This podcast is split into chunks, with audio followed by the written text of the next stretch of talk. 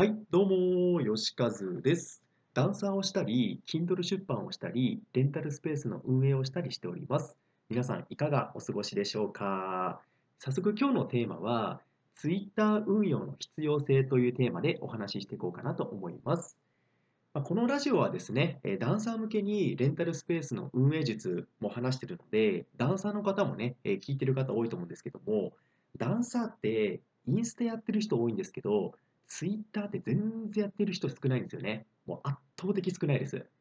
まあ皆さんですね、まあツイッターのアカウントは持ってるけど、まあ、他の人のツイートを見るだけとか、文章を書いたことがないから少し不安だったりとか、まあアンチとかいて大丈夫みたいな、まあ、そんな悩みを抱えてる方多いと思うんですけども、えー、結論ですね、レンタルスタジオを運営するんだったら、ツイッター運用は必須だ必須だと思います。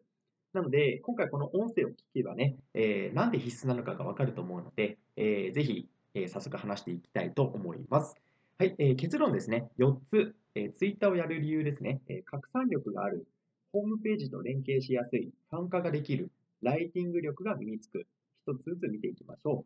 う。えー、まず1つ目の拡散力がある。っていうところなんですけども、これはですね、Twitter が SNS 最強の拡散ツールだと思います。まあ、リツイートってあなたも聞いたことあると思うんですけども、このリツイート機能がもうすっごい優れてるんですね。もう拡散されれば、もう10リツイート、100リツイートがいけば、もう一気にですね、1万、2万、3万とか、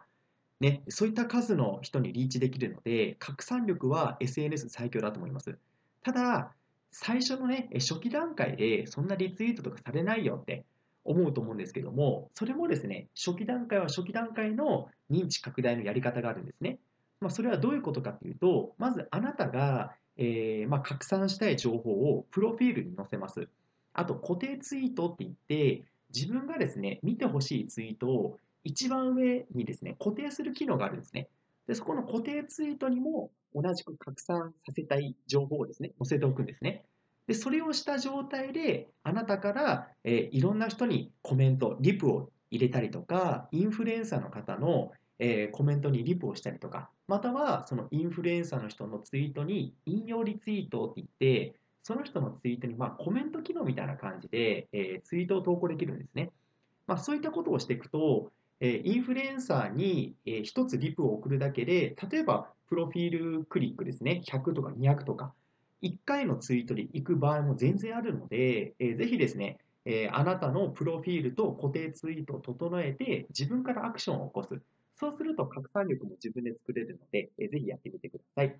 そして2つ目ですね、ホームページとの連携もしやすい。ま、これはですね、ホームページに限ったことだけではないんですけども、ブログだったりと、ノートだったりとか、あと実店舗の情報だったりとか、まあ、ありとあらゆるものはですね、ツイッターと連携しやすいと思います。で、ツイッターはまあ基本文章なんですけども、写真も動画も載せることは可能なので、えぜひですね、先ほどお伝えしたプロフィールと、え固定ツイート、これをうまく、え掛け合わせてですね、えー、ぜひホームページとも連携させて認知拡大を狙うといいと思います。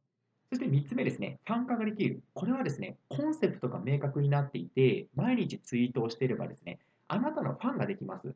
例えば、毎日毎日あなたのツイートにコメントをしてくれる人が、えできたりとか、あとは隠れファンって言ってコメントとかしないんですけども、えー、あなたのですね、発信を毎回必ず見る人もいるんですよね。そういう人もあのファンといえばファンなので、そういったね、えー、あなただから見てくれるっていう人が生まれるっていうのも Twitter のいいところだと思います。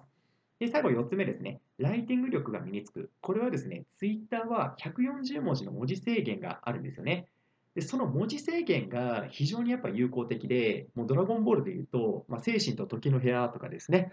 あの重力が何倍になって、そこを出るとめっちゃ体軽いみたいな、そんな感じで、えー、Twitter の140文字の文字制限っていうのは非常にですね、えー、ライティング力が上がります。じゃあ具体的にどういう力がつくかというと、要約力、伝え方の工夫、あと相手のツイートを読み解く洞察力がつきます。でこれをですね、総合すると、えかなりですね、ライティング力が上がってくるので、えぜひですね、ツイッターを通してですね、え自分のスキルを磨いてほしいなと思います。で、このライティング力が上がると、自然とですね、話す力もあの上がってくるんですね。これ不思議ですよね。ただ、脳の構造的に書く力と話す力ってあのやり方一緒なんですよね。